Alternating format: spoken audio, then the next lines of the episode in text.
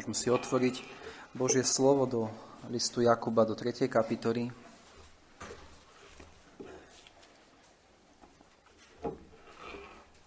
List Jakuba 3. kapitola. Múdry král Šalamún povedal, smrť a život je v ruke jazyka.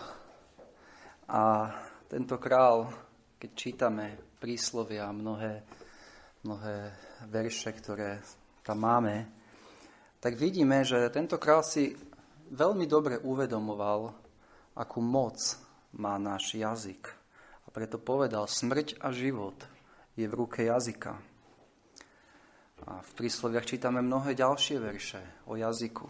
Čítame o tom, že ten, kto ostriha svoje ústa a svoj jazyk, ostriha svoju dušu od úzkosti. Príslovie 21.23. Alebo príslovie 13.3 ten, kto stráži svoje ústa, ostríha svoju dušu, kto príliš roztvára svoje rty, na toho príde skaza. Alebo príslovia 17.27.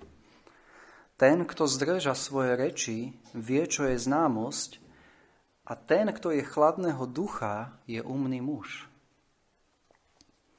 Mohli by sme pokračovať a sami dobre viete, že v Biblii či už príslovia, či žalmy, či iné miesta obsahujú mnohé nabádania týkajúce sa nášho jazyka. Prečo sa Biblia na mnohých miestach venuje tomu, že máme strážiť náš jazyk? Verím, že kvôli tomu, že väčšina hriechov v našich životoch je spojená s našim jazykom. Niekto ma tak počítal, že viacej ako 24 rôznych hriechov ide z nášho jazyka. Klamanie, chvastanie, ohováranie, vysmievanie, hádanie sa, zavádzanie, ponižovanie. Mohli by sme pokračovať a pokračovať. Koľko hriechov je spojených s našim jazykom. Koľko hriechov má na svedomí náš jazyk, naše ústa. Keď e, Apoštol Pavol v liste rímským 3. kapitole v známej pasáži opisoval ľudskú skazenosť, čítame o tom, že ich nohy sú rýchle vyliať krv, nie bázne pred ich očami, ale najviac priestoru venuje práve skazenosti, ktorá je spojená s našim jazykom. Vo verši 13 a 14 čítame. Ich hrdlo, otvorený hrob, svojimi jazykmi hovorili lesť, jed ľútých hadov pod rtami, ktorých ústa sú plné kliatby a horkosti. A vidíme podobné verše a veľa času venované práve našemu jazyku a, a mnohých hriechov, ktoré vychádzajú práve z našich úst. Ďalej, prečo si myslím, že Biblia v mnohom nás učí práve o jazyku je, že máme silný sklon podceňovať moc a vplyv nášho jazyka, čo uvidíme aj dnes ďalej.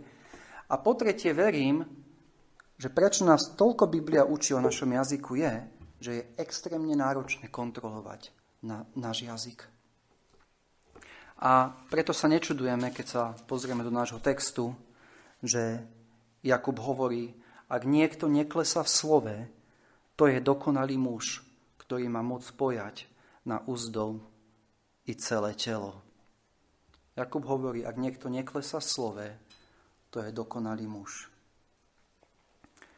Nemyslí dokonalý, perfektný, bez chyby, ale hovorí, že keď niekto vie udržať svoj jazyk na úzde a neklesa v slove, tak to je zrelý kresťan.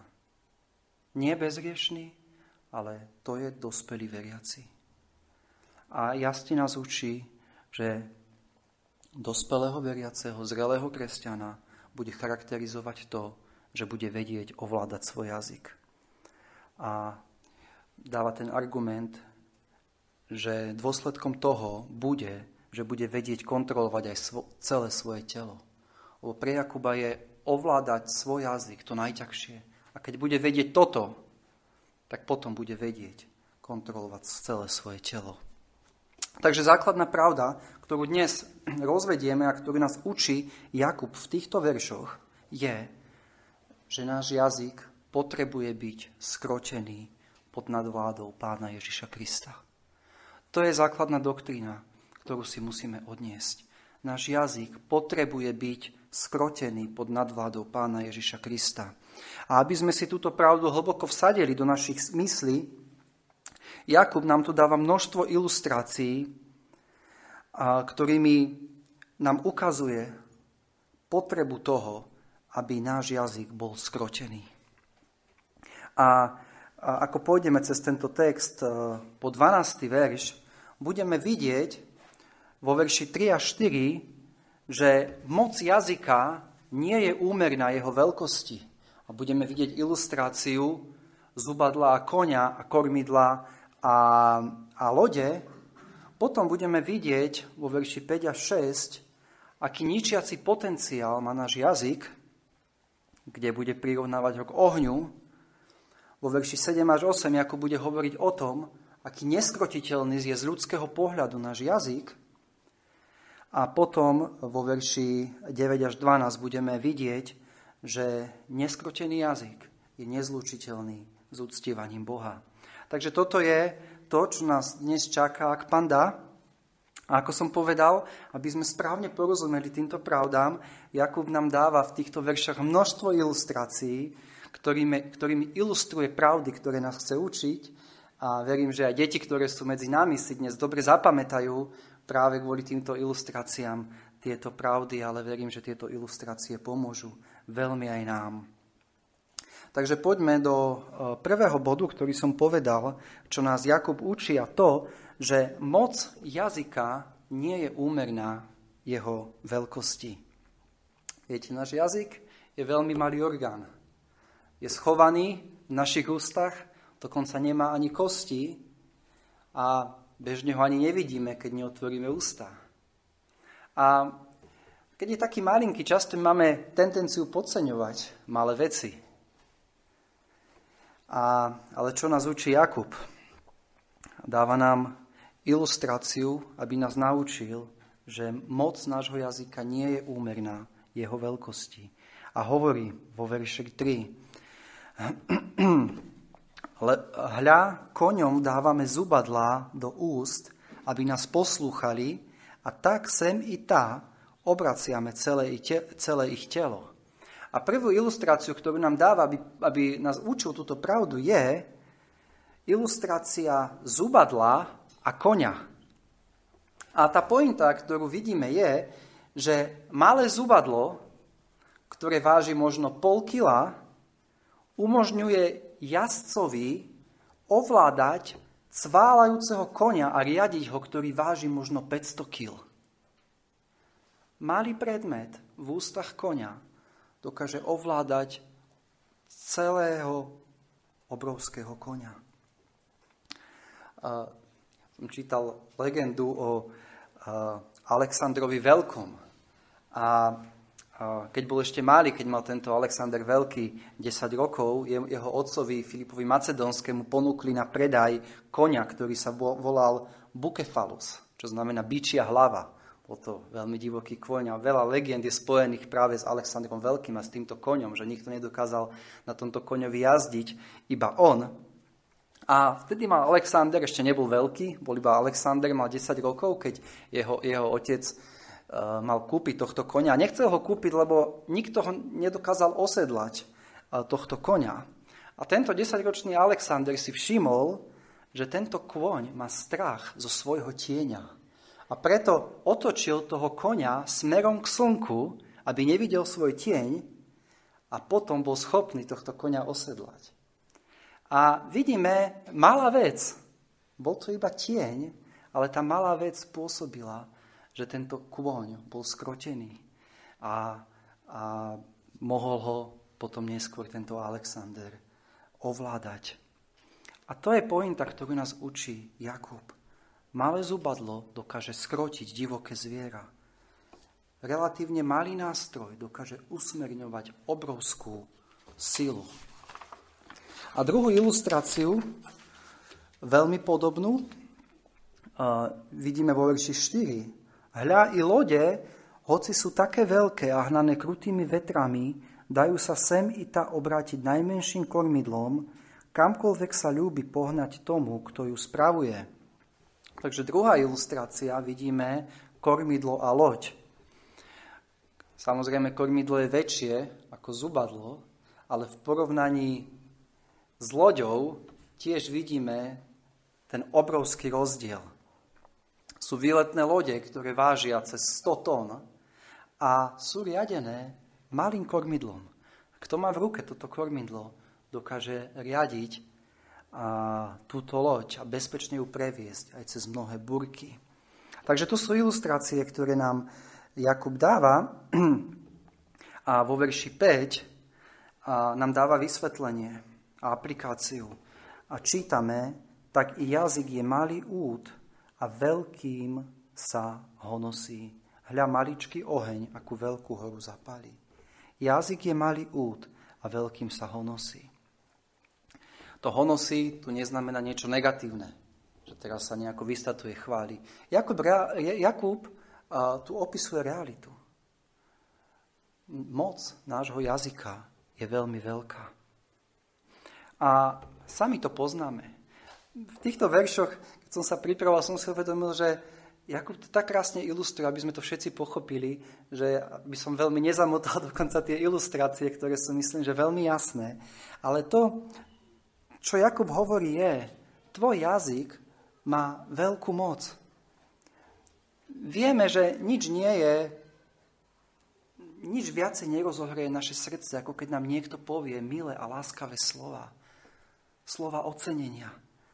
A rovnako nič nedokáže tak zraniť, ako tvrdé a neláskavé slova, ktoré počujeme od niekoho.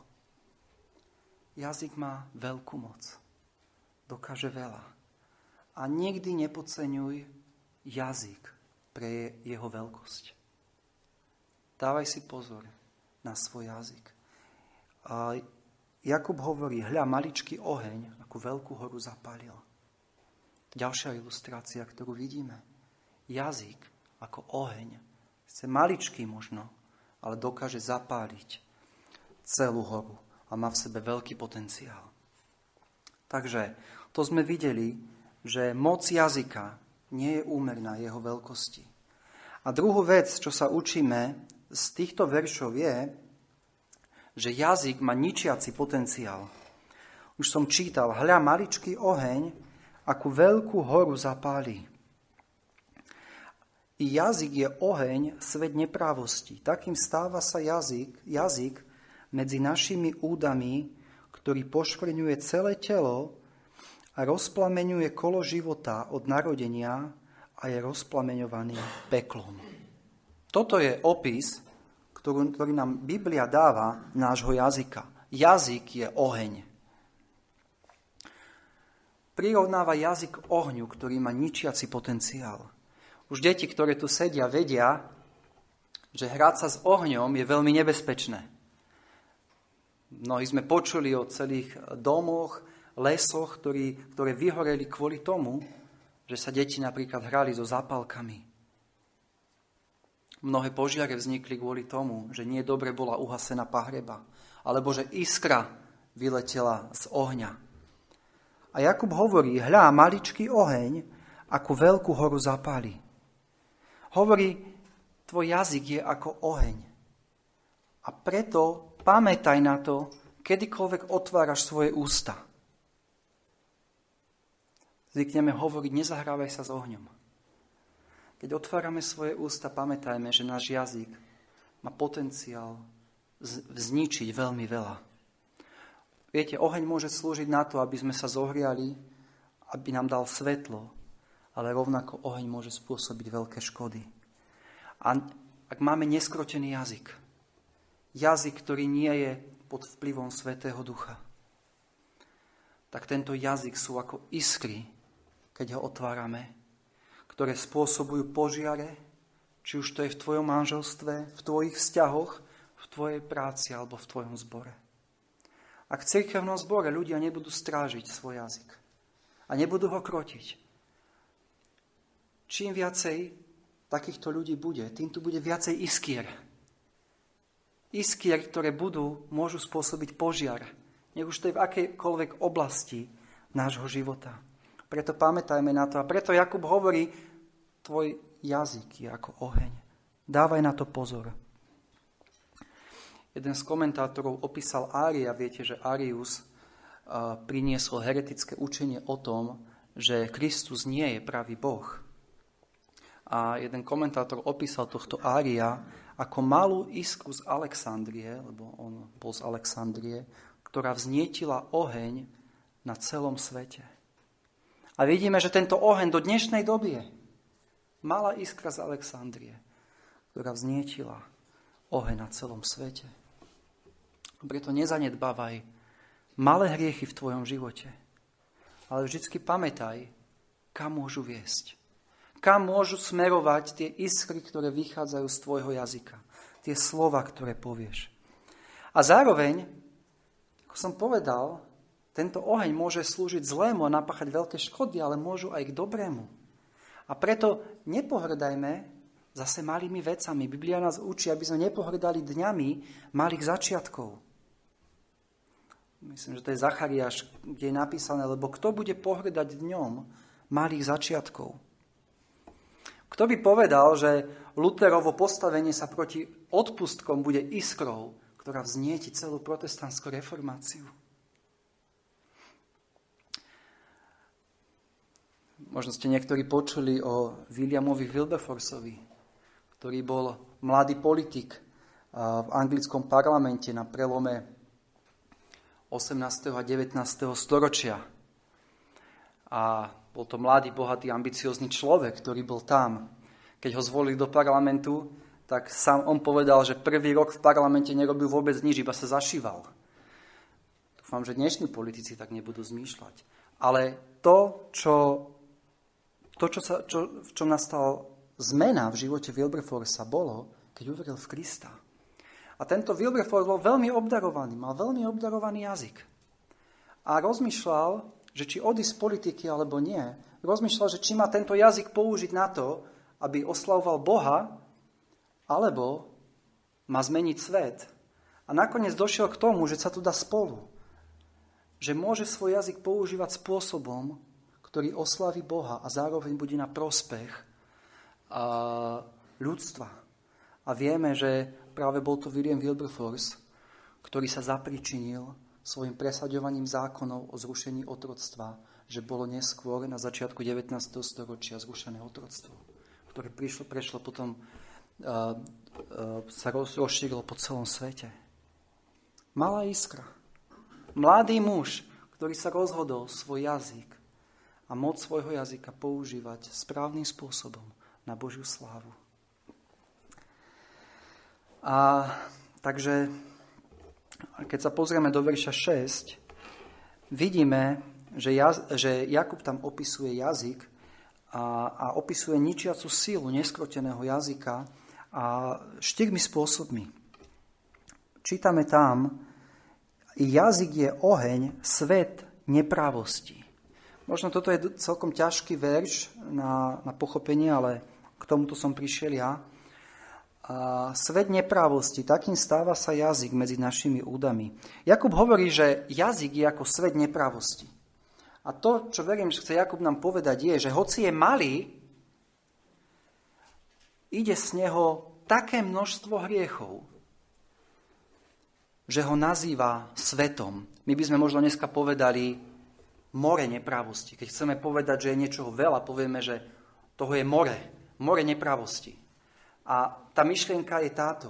Keď Jakub hovorí, je to svet nepravosti, toľko veľa hriechov ide z neho ako svet. Obrovské množstvo nepravosti ide z neskroteného jazyka. A túto pravdu vidíme okolo seba, stačí sa započúvať do toho, ako sa deti doma hádajú, ako sa častokrát v rodinách vadia ľudia, ako si ľudia klamú, ako sa ľudia ponižujú, toto všetko vychádza z neskroteného jazyka. A preto sa nečudujeme, že Jakub ho nazýva svet nepravosti. Svet nepravosti. A ďalej, Jakub hovorí o tomto jazyku neskrotenom je, že poškvrňuje celé telo. tento jazyk poškvrňuje celé telo, poškvrňuje celú osobnosť človeka, degraduje našu dôstojnosť, degraduje našu ľudskosť, degraduje to, ako Boh zamýšľal, keď nás stvoril, aký máme byť. Tento jazyk má obrovský vplyv na celý náš život, na celú našu osobnosť. Myslím, že to bol Sokrates, ktorý, Sokrates, ktorý povedal, že, že ukáž mi svoj jazyk a ja ti poviem, aký si. Náš jazyk veľa ukazuje o tom, aký sme. A ďalej čítame, že rozplameňuje kolo života od narodenia. A tu nás učí Jakub, že neskrotený jazyk sa týka každej časti ľudského života. Rozplameňuje kolo alebo kolobeh života od narodenia. Neskrotený jazyk sa netýka iba detí, ktorých učíme, aby sa nehádali. Neskrotený jazyk vidíme u dospelých. A neskrotený jazyk vidíme u starých ľudí, hoci by sme čakali, že sa už poučia. A predsa vidíme stále neskrotený jazyk. V každom období nášho života vidíme toto zlo. V rôznych spoločenstvách. Vidíme toto zlo, aké má ničivé dôsledky pre životy, pre rodiny, pre církev. Rozplameňuje kolo života od narodenia. A ďalej čítame veľmi dôležitú vec, že skadiaľ pochádza toto zlo a tento neskrotený jazyk a vidíme, že je rozplameňovaný peklom. Jakub nám hovorí, kde je zdroj všetkého toho zla, ktoré ide s neskroteným jazykom. A hovorí, že toto zlo pochádza priamo od diabla, ktorý je otcom lží, je rozplameňovaný peklom Kedy, ke, kedykoľvek naše ústa povedia nečisté veci, ponižujúce veci, chvastavé veci, tvrdé, neláskavé slova, hovoria za diabla. Hovoria to, čo by diabol chcel povedať. A jasne to ukazuje, kde tieto slova majú svoj pôvod. V samom pekle. Jazyk je rozplameňovaný peklom. Pred dvoma týždňami sme čítali o prorokovi Izaiášovi, keď sa aniel dotkol uhlom z oltára jeho pier. A potom tento prorok hovoril Božie slova pod vedením Svetého Ducha. To bol oheň, ktorý spôsobil, že Izaiáš hovoril za Boha, hovoril to, čo si Boh praje. Avšak neskrotený jazyk je priam, priam, pravý opak. Neskrotený jazyk hovorí to, čo chce diabol. Takže toto sme sa učili, že jazyk má ničiaci potenciál. Jazyk je ako oheň. Tak deti, ktoré sú tu, si to môžu zapamätať, keď budú rozmýšľať nad jazykom, keď budú otvárať ústa. Pozor, jazyk je ako oheň. Môžeš veľa škody urobiť, ale môžeš aj veľa dobrého urobiť. Ďalšiu vec, čo sa učíme z týchto veršov je, že jazyk je ľudský neskrotiteľný. A to čítame vo verši 7 až 8. Lebo ľudská príroda krotí a skrotila každú prírodu divých zvierat, i vtákov, i zemeplazov, i morských potvor, ale jazyk nemôže nikto z ľudí skrotiť, nepokojné zlo, plný smrtonostného jedu. A Jakub tu dáva ďalšiu ilustráciu, a to je ilustrácia divých zvierat, a hovorí, že človek dokázal, bo dokáže skrotiť divé zvieratá, vtákov, plázov, morských živočichov. Vidíme to častokrát v zoologických záhradách, kde sú rôzne skrotené šelmy. Vidíme, že človek dokáže, dokáže skrotiť leva, dokáže skrotiť hadov napriek ich jedu. Ale čo čítame? Ale jazyk nemôže nikto z ľudí skrotiť nepokojné zlo, plný smrtonostného jedu. Jakub nám hovorí, že skrotiť leva alebo hada, alebo možno žraloka je jednoduchšie ako skrotiť náš jazyk. Hovorí jasne, jazyk nemôže nikto z ľudí skrotiť. Nikto z ľudí nedokáže skrotiť náš jazyk. Keď to Apoštol píše, nechce povedať, že skrotiť jazyk je úplne nemožné.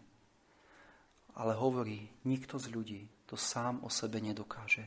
Je to extrémne náročné Nepôjde to jednoducho, nepôjde to bez Božej milosti, bez mnohých modlitieb, bez mnohého bdenia, bez mnohého stráženia sa. Hovorí, náš jazyk je ako nepokojné zlo. Zlo, ktoré nemôžeme udržať na úzde. Ako kvoň, ktorý sa hádže a skáče. Toto je náš jazyk. A je plný smrtonosného jedu. Tieto jedovaté slova dokážeme striekať všade okolo nás. A preto je tak o mnoho viacej potrebné tento jazyk strážiť ako u divých zvierat, ktoré sme schopní skrotiť. A otázka správna je, čo teda môžeme robiť, ak nás Biblia učí, že jazyk nemôže nikto z ľudí skrotiť. Čo s tým spravíme, keď to je nepokojné zlo, keď to je ako oheň, keď je plný smrtonosného jedu? A čo máme robiť? A prvá vec, je, že musíme prijať tú skutočnosť, že nie, nie je v našich schopnostiach skrotiť náš jazyk. To je tam, kde musíme začať. Nepodceňujme náš jazyk. Biblia nás to učí. Jazyk nemôže nikto z ľudí skrotiť. A túto, túto pravdu musíme prijať. Lebo keď si uvedomíme túto pravdu, túto našu neschopnosť skrotiť náš vlastný jazyk, až vtedy budeme skutočne hľadať u Boha pomoc.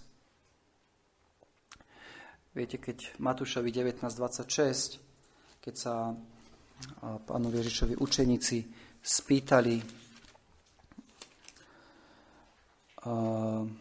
keď tam bol bohatý mládenec a pán Ježiš hovorí, že je ľahšie veľblúdovi prejsť cez ihelné ucho, než bohatému vojsť do kráľovstva Božieho, a keď to počuli jeho učeníci, náramne žasli a hovorili, kto potom môže byť spasený? A Ježiš pozrel na nich a povedal im, u ľudí je to nemožné. Ale pokračuje to, ale u Boha je všetko možné. A rovnako to je s našim jazykom. U ľudí je nemožné skrotiť toto nepokojné zlo. Ale u Boha nič nie je nemožné. Takže prvá vec, Uvedomme si túto skutočnosť, že nie je v našej sile náš jazyk skrotiť. Nepodceňujeme náš jazyk. Po druhé ale, to neznamená, že máme byť nečinní. To, že uznáme našu neschopnosť skrotiť náš jazyk, neznamená, že máme byť pasívni. Práve naopak. Keď si uvedomujeme našu neschopnosť, spôsobí to závislosť na Bohu a očakávanie na Svetého Ducha. A toto nás bude viesť k činom. My potrebujeme mať v tomto rovnováhu. Viete, ak niekto povie, svoj jazyk nedokážem skrotiť, nechám všetkom na Boha, nebudem nič robiť, budeš porušovať Božie prikázania v písme, ktoré máme ohľadne stráženia jazyka. A takýto postoj, a to nie len v ohľade jazyka, ale aj iných oblastí našich životov, môže viesť do mysticizmu, môže viesť do toho, ja budem iba nečine sedieť a čakať, že Boh nejakým zázrakom skrotí môj jazyk. Alebo iný hriech umrtví v mojom živote. Nie. A naopak, ak všetko budeme chcieť zmeniť svojimi vlastnými silami a nebudem sa spoliehať a nebudem závislý na Svetom Duchu a jeho moci, tak potom nás to môže viesť iba k racionalizmu a k frustrácii z neschopnosti niečo zmeniť v našich životoch, lebo toto rovnako nie je cesta. Musíme držať rovnováhu. Potrebujeme byť závislí na Bohu, spolieha sa na moc Svetého Ducha a zároveň nebyť nečinný. A preto, keď Efeským čítame 4. kapitole, keď čítame 4. kapitolu Efeským od 20. verša, vidíme, ako Apoštol Pavol dáva množstvo a množstvo praktických príkazov, ktoré máme ako kresťania, ktorí sa obratili k pánovi Ježišovi činiť. Prečítam to od 20. veršu. Ale vy ste sa tak nenaučili Krista, akže ste ho počuli a ste v ňom vyučení, ako je pravda v Ježišovi a teraz, aby ste zložili podľa drevného spôsobu žitia vo vás vládnúšieho starého človeka, rušiaceho sa v klamných žiadostiach a obnovovali sa v duchu svojej mysle a obliekli si nového človeka stvoreného podľa Boha, spravodlivosti a svetosti a pravdy. Preto zložiac zlož, hovorte jeden každý pravdu so svojim blížnym. To je príkaz, ktorý nám Apoštol dáva. Konkrétny príklad, čo máme robiť so svojim jazykom. Je to naša zodpovednosť. Zložiac zlož, hovoríte jeden každý pravdu so svojim blížnym, lebo sme si navzájom údami. Hnevajte sa a nehrešte, slnko nech nezapada nad vašim roznevaním sa a nedávajte miesta diablovi. Kto kradne, nech už viac nekradne, ale radšej nech pracuje, robiac dobre vlastnými rukami, aby mal čo udielať núdznemu. Nech nevychádza nejaké mrzké slovo z vašich úst, ale ak je nejaké dobré na vzdelanie, práve potrebné, aby dalo milosť tým, ktorí počúvajú. A nezarmucujte Svetého Ducha Božieho, ktorým ste zapečatení ku dňu vykúpenia. Každá horkosť a prchkosť a hnev a krik a rúhanie nech je odňaté od vás so všetkým, čo je nešlachetné a zlé. Ale si buďte navzájom naproti sebe dobrotiví, ľútostiví, odpúšťajúci si, ako aj Boh v Kristu odpustil vám. Takže vidíme konkrétne veci, ktoré nám Apoštol hovorí, že máme činiť. Takže videli sme prijať skutočnosť, že nie je v našej sile skrotiť náš jazyk. Zároveň nás to nemá viesť k nečinnosti. A po tretie, potrebujeme používať prostriedky, ktoré nám Boh dáva. A týmito prostriedkami sú samozrejme hlavne Božie slovo. V Jakub o tom písal v 21. verši, kde čítame, preto zložiac každú špinu a zbytok zlosti v tichej krotkosti príjme, príjmete vsadené slovo, ktoré má moc spásiť vaše duše. Slovo Evanielia nie len, že má moc spásiť naše duše, ale Božie slovo je účinné, aby nám pomáhalo v posvetení. Preto čítame 2. Timotea 3.16. Každé písmo vdychnuté Bohom je aj užitočné na vynaučovanie, karhanie, naprávanie, na východné káznenie v spravodlivosti, aby bol človek Boží dokonalý, ku každému dobrému skutku pripravený. Potrebuješ čítať Božie slovo, potrebuješ roznímať nad Božím slovom, potrebuješ počúvať Božie slovo. V Žalme 119.11 žalmista píše, vo svojom srdci som ukryl tvoju reč, aby som nezrešil proti tebe. To, že žalmista uchováva Božie slovo vo svojom srdci spôsobuje to, že ho to chráni od hriechu. Takže potrebujeme využívať prostriedky, Božie slovo, modlitbu, vzájomné napomínanie sa v církevných zboroch. Všetko, čo nám Boh dal, aby sme strážili náš jazyk. Nádherne to vidíme práve v žalme, ktorý sme dnes ráno čítali, v žalme 39, ktorý začína, kde kde Dávid, nevieme presne pri akej príležitosti to bolo, ale vieme, že bol sužovaný a rozpomína sa na sľuby, ktoré dal Bohu, keď povedal, budem pozorovať na svoje cesty, aby som nezhrešil svojim jazykom, budem strážiť svoje ústa, aby mali úzdu, dokiaľ bude predo mnou bezbožný. Vidíme tu konkrétne, Dávid vedome stráži svoj jazyk, stráži svoje ústa, aby mali úzdu. Ale ďalej, keď čítame a ďalej potom čítame, že nevydá hlasu ako nemi a mlčal som viac, než bolo dobré, zrejme poved, nielen, že strážil svoje ústa, že nepovedal nič pred bezbožným, ale nepovedal aj veci, ktoré mal povedať, čo nebolo správne, preto píše, že, že mlčal som viac, než bolo dobré. Ale tá pointa je, že keď čítame ďalej, potom sa modlí k Bohu a vo verši 7 vo verši 8 čítame, a tak teraz, na čo, že by som očakával o páne, ten, na koho sa nádejam, si ty. A vidíme Dávida, ktorý jednak stráži svoje ústa, aby mali úzdu, ale zároveň je, vyznáva, že ten, na koho sa nádeja, je Boh. A toto je ten správny postoj, ktorý máme mať. A keď sa pozrieme do tých posledných veršov, ktoré máme pred sebou, verše 4 až 2, verše 9 až 12, tak vidíme v týchto veršoch, že neskrotený jazyk je nezlučiteľný s uctievaním Boha. Tými slovami, neskrotený jazyk nemôže ísť spolu s našim kresťanským význaním. Jakub hovorí, ním dobrorečíme pánovi, Bohu a Otcovi a ním zlorečíme ľuďom stvoreným na podobu Božiu. Z tých istých úst vychádza dobrorečenie i zlorečenie. Nemá to tak byť, moji bratia. Nemá to tak byť, moji bratia. Jakub hovorí, ak našimi ústami uctievame Boha a dobrorečíme Mu, ako môžeme tými ústami zlorečiť ľuďom, ktorí nesú Boží obraz. Stvoreným na podobu Božiu.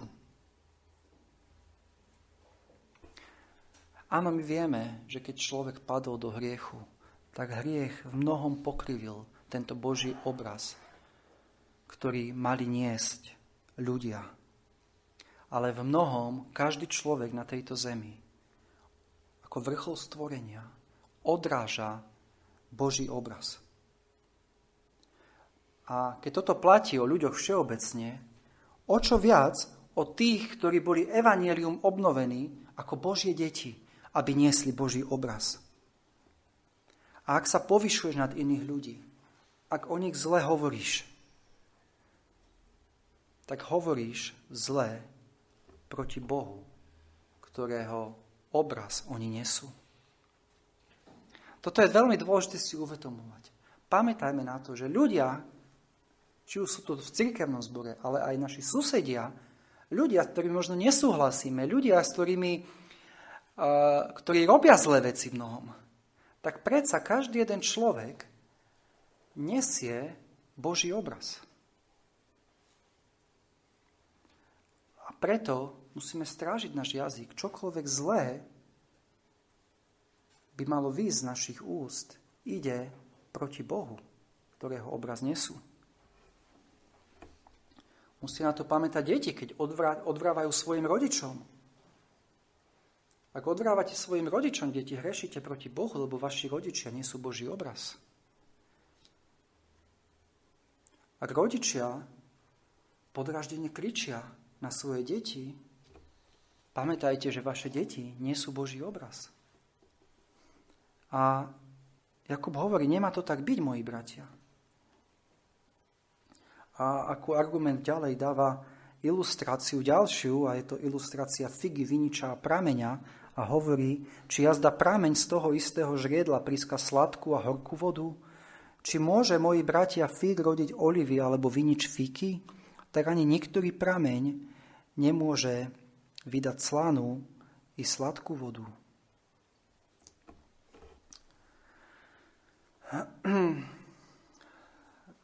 Dnes sme sa tu stretli a počas romaždenia uctívame našimi jazykmi Pána Boha.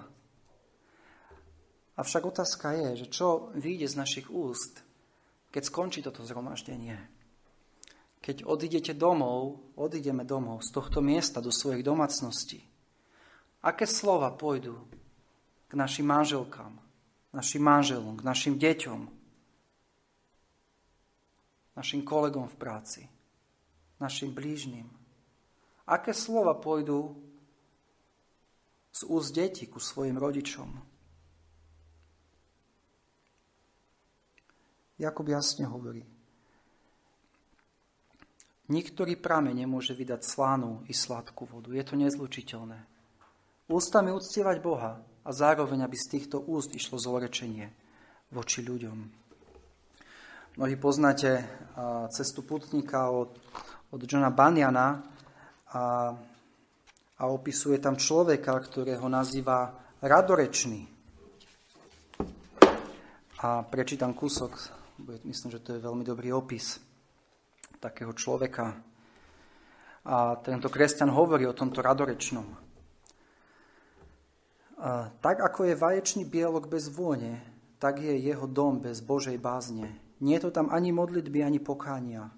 Aj tá, nemá, aj tá nemá tvár svojím spôsobom lepšie slúži než on. Je škvrnou, výčitkou a hambou veriacich. On je na príčine, že v tej štvrti, kde býva, sotva počuť o Božích veciach dobre slovo. Ľudia, ktorí ho poznajú, o ňom hovoria. Vonku na oko svetý a doma čert rohatý. Najviac to odnáša jeho rodina. Je to grobian, posmievač a skupaň. So svojím služobníctvom zaobchádza neuz, neuznanlivo a nerozumne. Nikto nevie, ako robiť, aby mu to bolo po vôli, alebo ako s ním hovoriť. Ľudia, ktorí s ním majú dočinenia, hovoria, že by lepšie vychádzali s nepriateľom ako s ním, lebo ten je vraj čestnejší ako on. Tento radorečný by obalomutil každého. A čo je najhoršie, vychováva tak aj svoje deti. A ak u niekoho z nich pozoruje sprostú bojazlivosť, ako nazýva hlas svedomia, ponižuje ho, nadáva mu, posmieva sa mu, nepoverí ho žiadnou dôležitou úlohou, nikomu ho neodporúči, ani nevyzdvihuje jeho kvality. Podľa mňa svojim bezbožným životom zapričinil to, že už mnohí sa potkli a padli. Ak ho Boh nezachráni, bude ešte mnohým na skazu. Nemôžeme byť bratia a sestry, svetý v nedelu a ako diabli v pondelok. Nejde to dokopy. Z tých istých úst nemôže vychádzať dobrorečenie Bohu a zlorečenie ľuďom. A práve naše slova prezradia o stave našej viery o mnoho viac, ako si myslíme. Jakub tu dáva argument, že Dokonca v prírode nevidíme, že by fík rodil olivy alebo vinič fíky. Nevidíme, že by zo sladkého prámeňa vychádzala slaná voda alebo naopak. Bola by to obrovská abnormalita. Bolo by to úplne neprirodzené. A rovnako takto musíme hľadieť na náš jazyk. Ak na jednej strane s ním uctievame Pána Boha a na druhej strane zlorečíme ľuďom. Nemôžeme toto tolerovať vo svojom živote. Ak z prameňa, sladkého prameňa ide slaná voda, znamená, že tam dolu v tom pramení je niečo zlé. Niečo tam hlboko nie je v poriadku. Jakub hovorí, nemá to tak byť, moji bratia. Nemá to tak byť. A preto dôležitá otázka je, pod nadvládou koho je tvoj jazyk? Je rozplameňovaný peklom alebo je pod vplyvom Svetého Ducha? Čo vychádza z tvojich úst? Zlorečenie alebo dobrorečenie Bohu? Pamätajme na to, čo Pán Ježiš povedal, že z plnosti nášho srdca hovoria ústa. A náš jazyk nám ukazuje to, čo je v našom srdci. A jediný spôsob, ako skrotiť toto nepokojné zlo, je, že ho musí skrotiť Pán Ježiš Kristus. Pán Ježiš Kristus musí byť pánom tvojho života. A potom budeš vidieť premieňajúcu moc Svetého Ducha v tvojom živote a v tvojich slovách. Pán Ježiš povedal Matúšovi 7. kapitole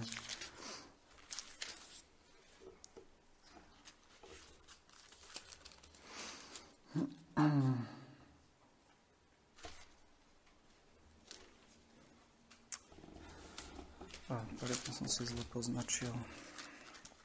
To bude Ján. Ján 7. kapitola, 37. verš. Potom v posledný, v ten veľký deň sviatku stál Ježiš a volal, ak niekto žizní, nech príde ku mne a pije. Kto verí vo mňa, ako hovorí písmo, rieky živej vody potečú z jeho vnútra ale to povedal o Svetom Duchu, ktorého mali do, dostať uverejší v Neho. Pán Ježiš nás volá, aby sme prišli k Nemu. On je ten prameň života.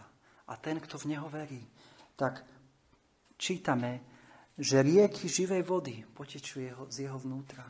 Z dobrého prameňa pôjde dobrá voda, ale zo zlého prameňa. Z prameňa, kde nie je Pán Ježiš Kristus, nemôže ísť dobrá voda. A práve Pán Ježiš Kristus nás prišiel zachrániť od zotročenia hriechu a moci diabla. Preto, aby moc nášho jazyka mohla byť použitá na jeho slávu.